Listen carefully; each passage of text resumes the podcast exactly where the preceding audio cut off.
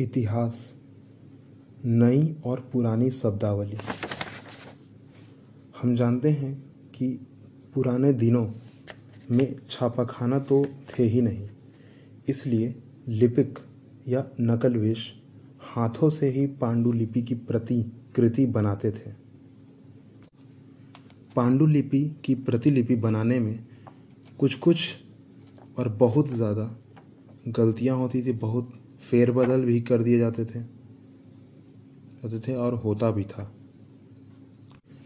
इसको हम एक उदाहरण के तौर पर समझते थे कि ये कैसे हो रहा है और हो रहा है अभी भी। विद्यालय स्कूल के समय में अगर आपने कभी किसी मित्र के गृह कार्य की नकल उतारी है तो आप जानते होंगे कि यह काम आसान नहीं है, कि कभी कभी आपको अपने मित्र की लिखावट समझ में नहीं आती होगी और आपको मजबूर होकर अंदाज़ा लगाकर और उसे लिखना पड़ता होगा। ज़्यादातर ये चीज़ एग्ज़ाम में होता है। लिखने के फलस्वरूप आपके लिखे में और मित्र के लिखे हुए में छोटे मोटे लेकिन महत्वपूर्ण अंतर देखे भी जाते हैं और आ जाते हैं ऑटोमेटिक। ठीक इसी प्रकार प्रतिलिपियां बनाते हुए लिपिक छोटे मोटे फेरबदल करते चलते थे।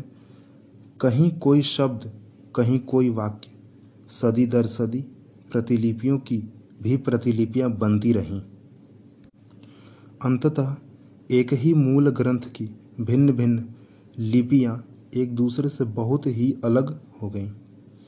इससे बड़ी गंभीर समस्या उत्पन्न हो गई, क्योंकि आज हमें लेखक की मूल पांडुलिपि शायद ही कहीं मिलती है।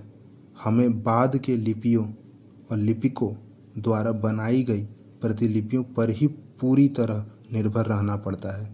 इसलिए इस बात का अंदाज लगाने के लिए मूलतः लेखक ने क्या लिखा था, इतिहास को एक ही ग्रंथ की भिन्न प्रतिलिपियों का अध्ययन करना पड़ता है। इसका भी अगर एक उदाहरण लिया जाए तो रामायण अलग अलग भाषा में अलग अलग तरीके से लिखा गया है।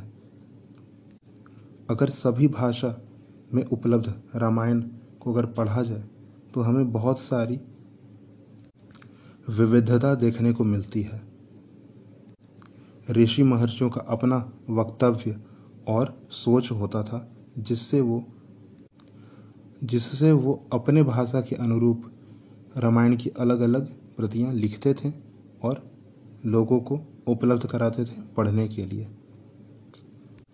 और इसी प्रकार इतिहास में भी कई बार लेखक स्वयं भी समय समय पर अपने ही मूल वृत्तांत में संशोधन करते रहते हैं। उदाहरण के लिए चौदहवीं शताब्दी के इतिहासकार जियाउद्दीन बरनी ने अपना वृत्तांत पहली बार तेरह सौ छप्पन में और दूसरा वृत्तांत दो वर्ष बाद,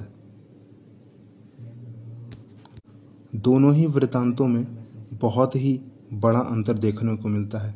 लेकिन उन्नीस सौ इकहत्तर तक इतिहास को पहली बार वाले वृत्तांत की जानकारी ही नहीं थी।